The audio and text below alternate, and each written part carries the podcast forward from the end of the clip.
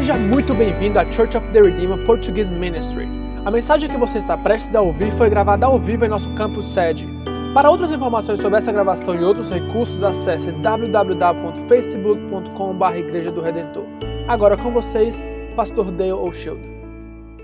Obrigado, estou muito excitado de começar uma série nova chamada Vivendo com Significado e Propósito. Quero te levar nessa viagem para Israel, nós vamos observar, visitar algumas coisas que vão vão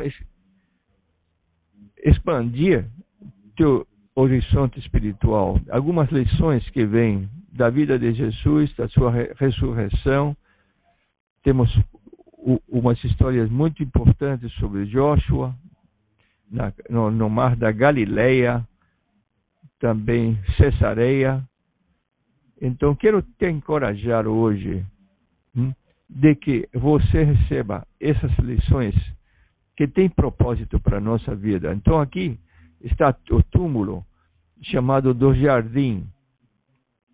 É, eu, eu, João capítulo 20 fala assim: Maria, porém, ficou à entrada do sepulcro chorando. Enquanto chorava, curvou-se para olhar por dentro do sepulcro e viu dois anjos vestidos de branco, sentados onde estivera o corpo de Jesus, uma cabeceira e o outro aos pés. Lhe perguntaram, mulher, por que você está chorando? Levaram embora o meu senhor, respondeu ela, e não sei onde o puseram. Nisso ela se voltou e viu Jesus ali em pé, mas não o reconheceu. Disse-lhe, mulher, por que está chorando? Quem você está procurando? Pensou que fosse o jardineiro, ela disse, se o Senhor o levou embora, diga-me onde o colocou e eu o levarei. Jesus disse-lhe, Maria, Maria. Então, voltando-se para ele, Maria exclamou em aramaico, Rabone, que significa mestre. Jesus disse, não me seguro, pois ainda não voltei para o Pai. Vai, porém, aos meus irmãos e diga-lhes, estou voltando para meu Pai e o Pai de vocês, para meu Deus e para o Deus de vocês. Maria Madalena foi e anunciou aos discípulos: Eu vi o Senhor, e contou o que ele lhe dizera. Temos então, vemos aqui o túmulo vazio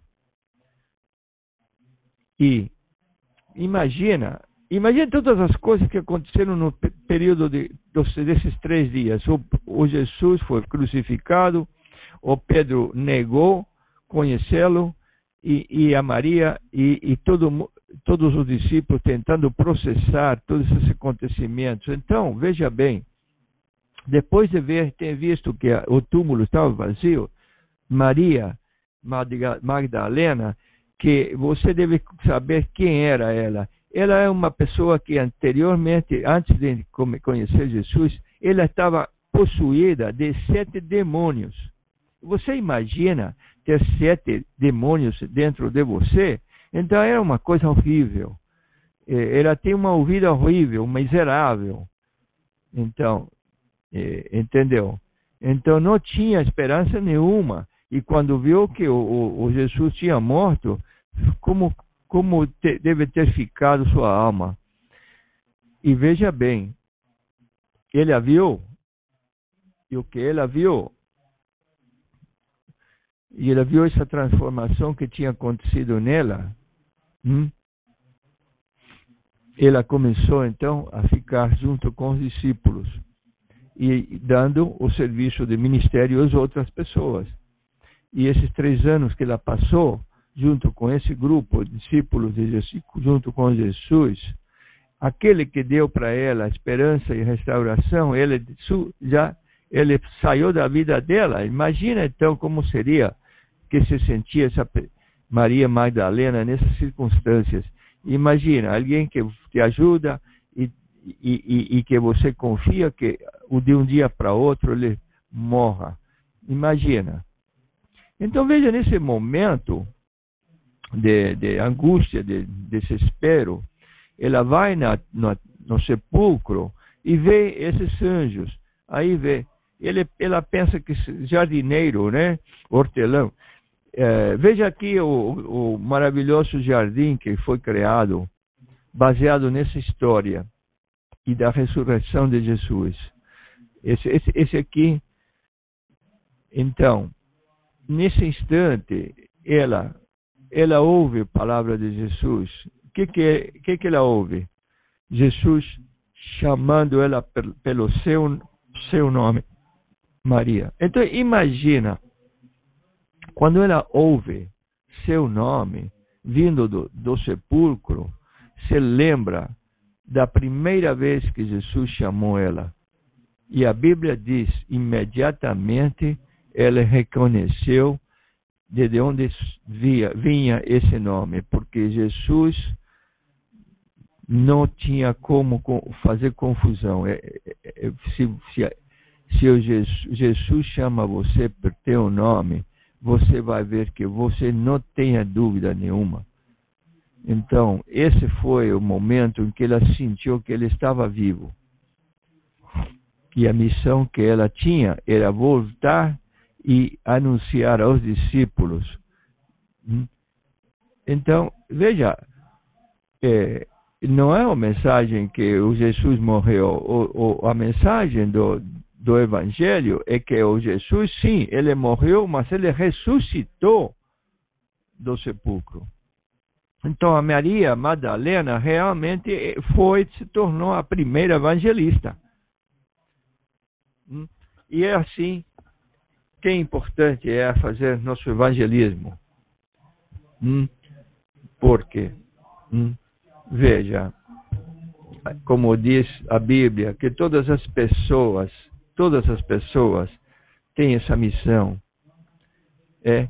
E diz o pastor que fica grato de ter visões de vez em quando, como essa visão né, de evangelizar. E ela foi a primeira que saiu evangelizar, porque ela diz: Jesus está vivo. Diga. É? E o capítulo 13 de Lucas diz que o, o, o Cristo é, sempre foi igual, ontem, hoje e para sempre. Como é que pode ele dizer isso? Porque antes dele vir, ele já era. Então a palavra já estava, como fala os, os, o Evangelho de João, de João, ele era a palavra, e a palavra cria, cria ele então, é, é, é o Deus de ontem, de hoje e de sempre. E essa é a missão de Deus. Ele não, ele não, não se fez quando ele vem à Terra, ele já era, já era. Pensa bem. Então ele morre na cruz e ele e ele e, ascende novamente ao Deus Pai Todo-Poderoso para vir. Então ele é o sempre, o de sempre. E assim que nós sabemos qual é a nossa missão, é, é o chamado que nós temos de sermos pessoas de poder, que, te, que tenha, tenhamos esse mesmo poder que ressuscitou o, o Jesus, que nós tenhamos na nossa alma também. Jericó.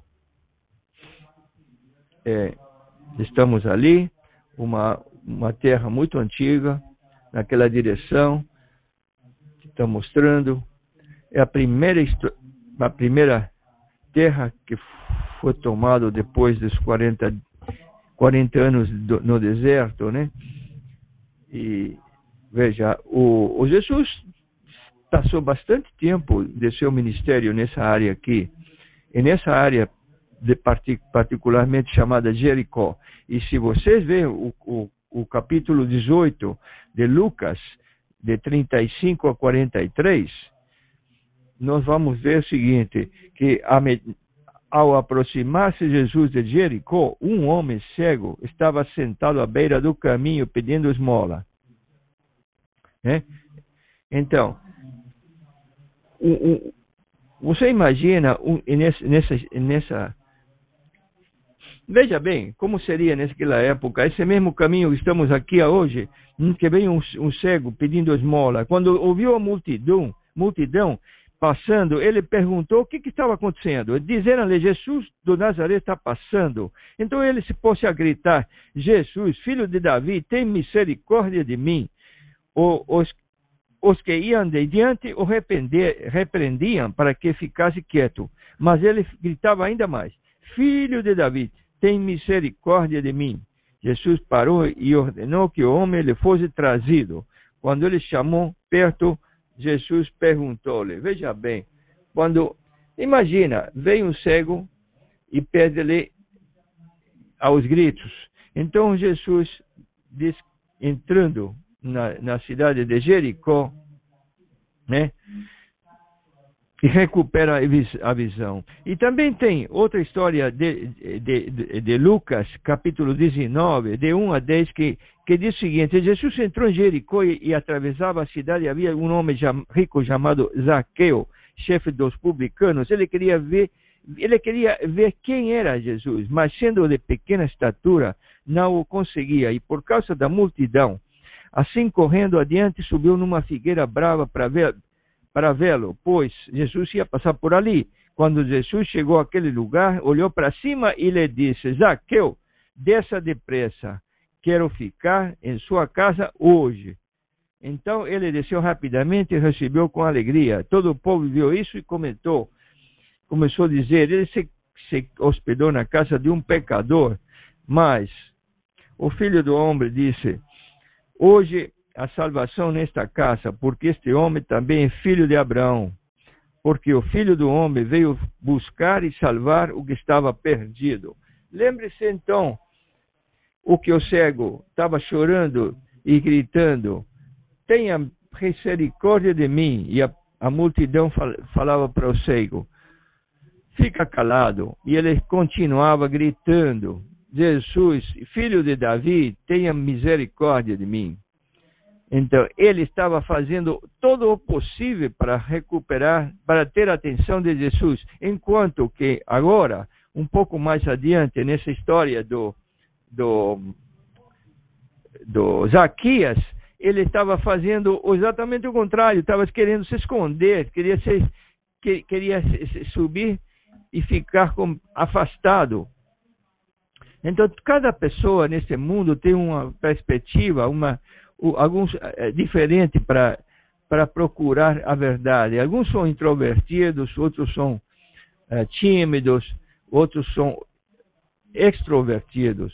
Então, alguns são assim, outros assim. Mas aqui está a, a boa notícia. O Deus está ali e atende aqueles que pedem. É. Um está, um está gritando na rua e o outro está subindo na árvore. Ok, não se preocupa com isso. Qual é tua situação específica que é tão especial para você? Bom, veja bem, Jesus sabe onde você está e ele vai ele vai te atender ali onde você está seja na rua, seja na árvore, seja na casa, onde seja que você esteja. Agora, vejamos agora o que acontece é, João 21, 3 a 17, o Simão Pedro. O que acontece com Simão Pedro? De, depois de morrer, de, é, é, que acontece com Pedro, avergonhado que ele, ele negou três vezes, diz, o que, que eu vou fazer depois de, vou ir pescar, porque ele estava muito envergonhado, envergonhado. Então, quando você per, per, perde a esperança e, e, a visão, você vai sempre voltar para o teu passado, fala o pastor. Então, Pedro, o apóstolo Pedro, perdeu essa esperança que ele tinha ao morrer Jesus e foi para o seu passado, que era ir pescar. Então, ele falou: Eu vou voltar ao meu passado porque realmente eu fiz tanta besteira que agora não tenho mais condição de fazer mais nada produtivo. Então, ele, ele, ele diz, você vai pescar? Fala as pessoas que estavam com ele, nós vamos contigo. Então, o que acontece? Que eles entraram na barca e perto da, da beirada do mar, foram lá pescar e aí estava o Jesus na beira do mar. E, e, e eles jogaram a, a rede, a noite toda pescaram nada. E, ele, e o Jesus fala: Vocês procuraram alguma tem Tem peixe para comer? Falou: Não, não pescamos nada. Então ele, o Jesus fala para eles: Olha, joga sua rede na, no lado direito da, da embarcação. Aí eles procuraram e pegaram tanto peixe que não acreditavam. Então, o João, o discípulo amado, falou: Eu, Jesus, nosso Senhor. E, e aí, os outros discípulos viram arrastando no, a rede cheia de peixes, pois estavam apenas a cerca de 90 metros da praia. Quando desembarcaram, viram ali uma fogueira, peixe na brasa e um pouco de pão. E disse-lhe Jesus: Tragam alguns dos peixes que acabam de pescar. Simão Pedro entrou no barco, arrastou a rede e ele estava ali. O Jesus, Jesus disse-lhe: Venham comer. Nenhum dos discípulos tinha coragem de perguntar: Quem és tu? Sabiam que era o Senhor. Então Jesus aproximou-se do Pedro e falou, e falou assim: Jesus, filho Simão, filho de João, você me ama mais do que estes? Disse-lhe então: Sim, Senhor, tu sabes que te amo. Cuida dos meus cordeiros. Novamente Jesus disse: Simão, filho de João, você me ama? Ele respondeu: Sim, Senhor, tu sabes que te amo. Disse então Jesus: pastorei as minhas ovelhas. Pela terceira vez, ele lhe disse: Simão, filho de José, você me ama? Pedro ficou magoado por Jesus ter lhe perguntado pela terceira vez: Você me ama? Ele disse: Senhor, tu sabes todas as coisas e sabes que te amo. Disse-lhe Jesus: Cuide das minhas ovelhas. Então, você vê que o, o Simão Pedro estava estava avergonhado e essa emoção de você sentir completamente é, inútil no, nos olhos do, do Jesus. Veja, estava completamente desencorajado. E esse é um sentimento que acontece quando a pessoa realmente comete erro. Porque você pensa, não há, não há futuro para mim, não há esperança. Então, nesse instante, exatamente como estava o Simão Pedro, envergonhado no fundo do, do poço, digamos assim, sem esperança nenhuma. Mas Jesus veio aonde eles estavam, estavam pescando e fala-lhes assim: joga a sua, a sua rede e convida-os também a comer. Tudo isso começa a voltar na, na, na mente de, de, do Pedro volta toda essa vida que tiveram juntos com e então teve esse relacionamento pessoal com Jesus que fala para ele três vezes, né? Hum. Enquanto é, ele tinha negado três vezes, eu não te conheço, eu não conheço o Jesus, não sei quem ele é, não, e agora ele está sendo sendo está sendo reconhecido. Jesus fala: "Você me ama, você me ama, você me ama". É, e o Pedro fala: "Ele ele está bravo comigo". Três vezes me pergunta: "Você sabe, Senhor, que eu te amo?" Então ele disse: "Alimenta meus cordeiros". Veja, quero que você entenda muito que nesse instante o Jesus, o que, que estava fazendo? Estava fazendo, trazendo ele novamente ao que ele era. Estava sendo restaurado. Porque quando você faz um erro, você erra, o Jesus vem, vem e te dá ainda uma força para você sair dessa. Há esperança para você. Isso que, que quis dizer Jesus. Aqui é a terra de Cesareia. E Atos de 10, 9 a 17, é, Atos de 10, de 1 a 6, fala assim: Havia em Cesareia um homem chamado Cornélio, centurião do regimento conhecido como italiano. E ele e toda a sua família eram piedosos e tementes de Deus, davam muitas esmolas ao povo e oravam continuamente a Deus. Certo dia, por volta das três horas da tarde, ele teve uma visão. Viu claramente o anjo de Deus que se aproximava dele e dizia: Cornélio. Atemorizado, Cornélio olhou para ele e perguntou: O que é, senhor? E o anjo, o anjo respondeu: Suas orações e esmolas subiram como oferta memorial diante de Deus. Agora, mande alguns homens a Jope para trazer um certo Simão, também conhecido como Pedro, que está hospedado na casa de Simão, o curtidor de couro, que fica perto do mar. Traga-lo. Ele está uma casa perto do mar. Você vê aí o, o, o mar do Mediterrâneo. Hum? Ali fica Tel Aviv. E aqui está o lugar onde o centurião, vivendo aqui em Cesareia, teve essa visão. Ok? E ele queria conhecer mais. Hum?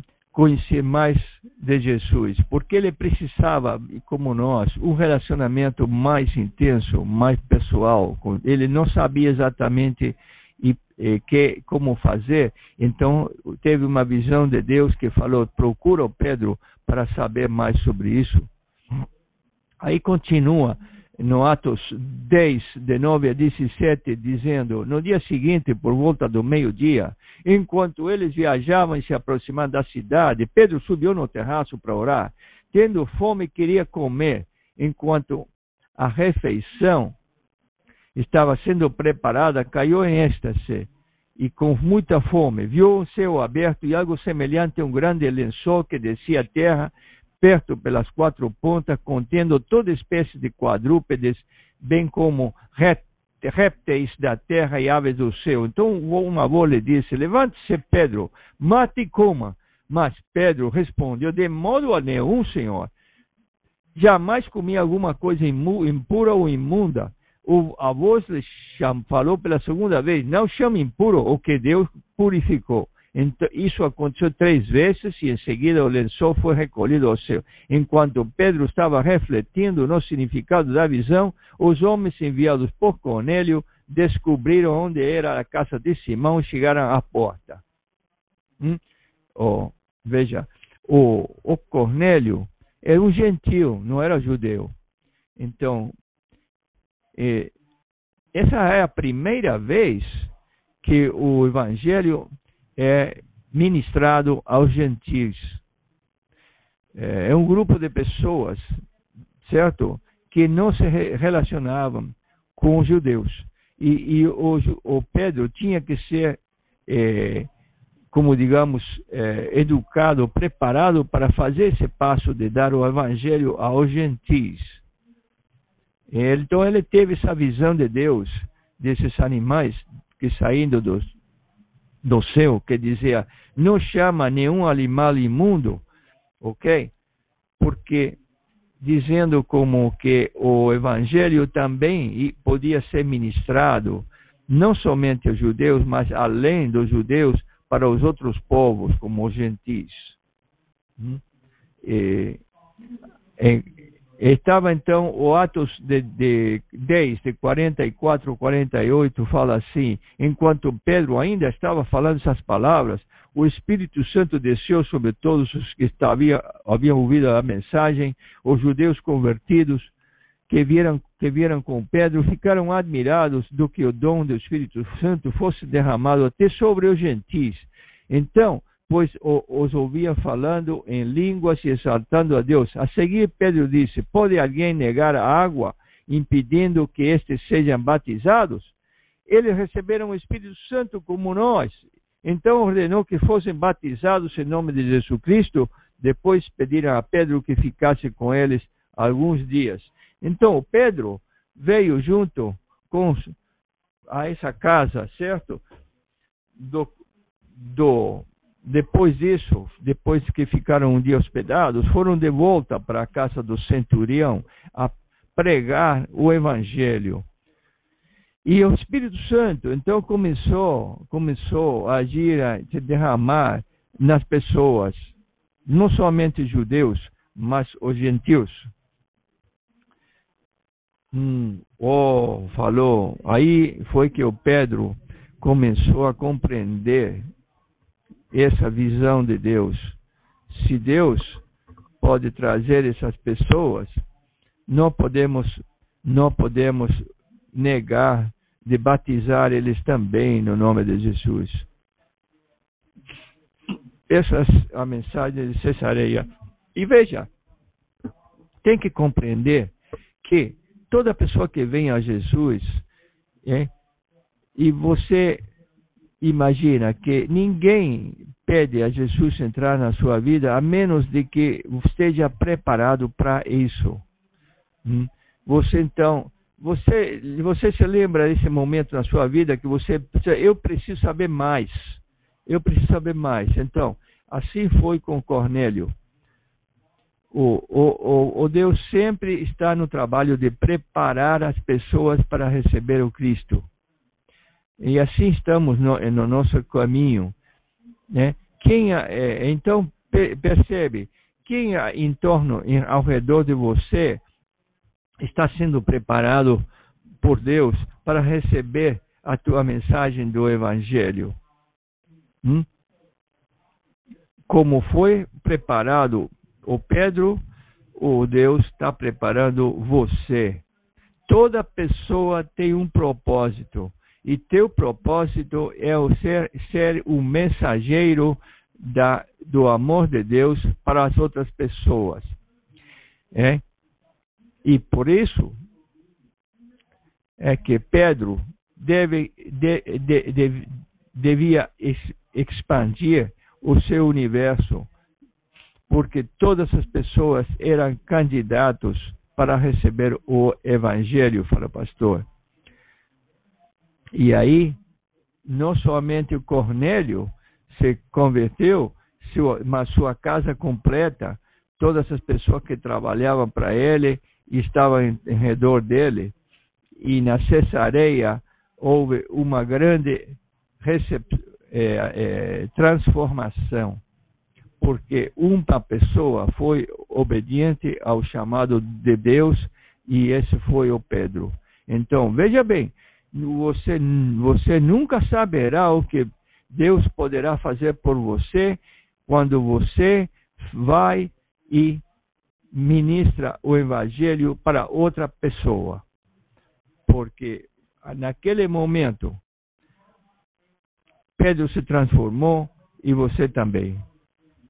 Então, você vai, depois desse, dessa mensagem, ser reenergizada com o poder do Espírito Santo, não somente para te salvar pessoalmente, mas para te colocar numa missão pessoal de você compartilhar essa mensagem do Evangelho nas circunstâncias que Deus coloque na vida. Ah, da mesma forma que Cornélios procurou e recebeu e foi salva mas também foi instrumento de multiplicação. Você nem imagina o que você poderá receber.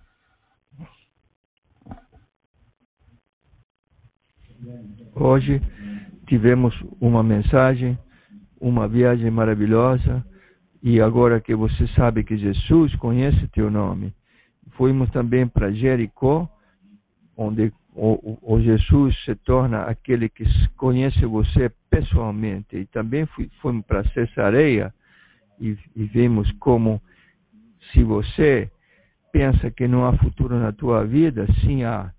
E fomos finalmente Cesareia para ver que o Deus tem um propósito para a tua vida e Ele te chama a, a receber essa mensagem e te dá um propósito. Então, que essa mensagem chegue na tua vida. Vamos orar então juntos.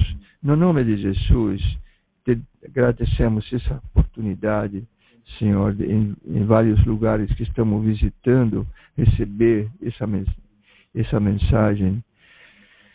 Essa força que vem de você, Senhor, e oro para essas pessoas que estão procurando o seu caminho, e que você, ao mesmo que chama as pessoas, Senhor, seja que nos dê a força, no nome de Jesus. Somos muito gratos por ter você conosco. Oramos para que Deus abençoe você e sua família. Se você tem algum comentário ou sugestão sobre a mensagem que acabou de ouvir, nos envie através do e-mail português.church redeemer.org. Para outros recursos e forma de se conectar conosco, acesse www.facebook.com.br Igreja do Redentor. Até a próxima!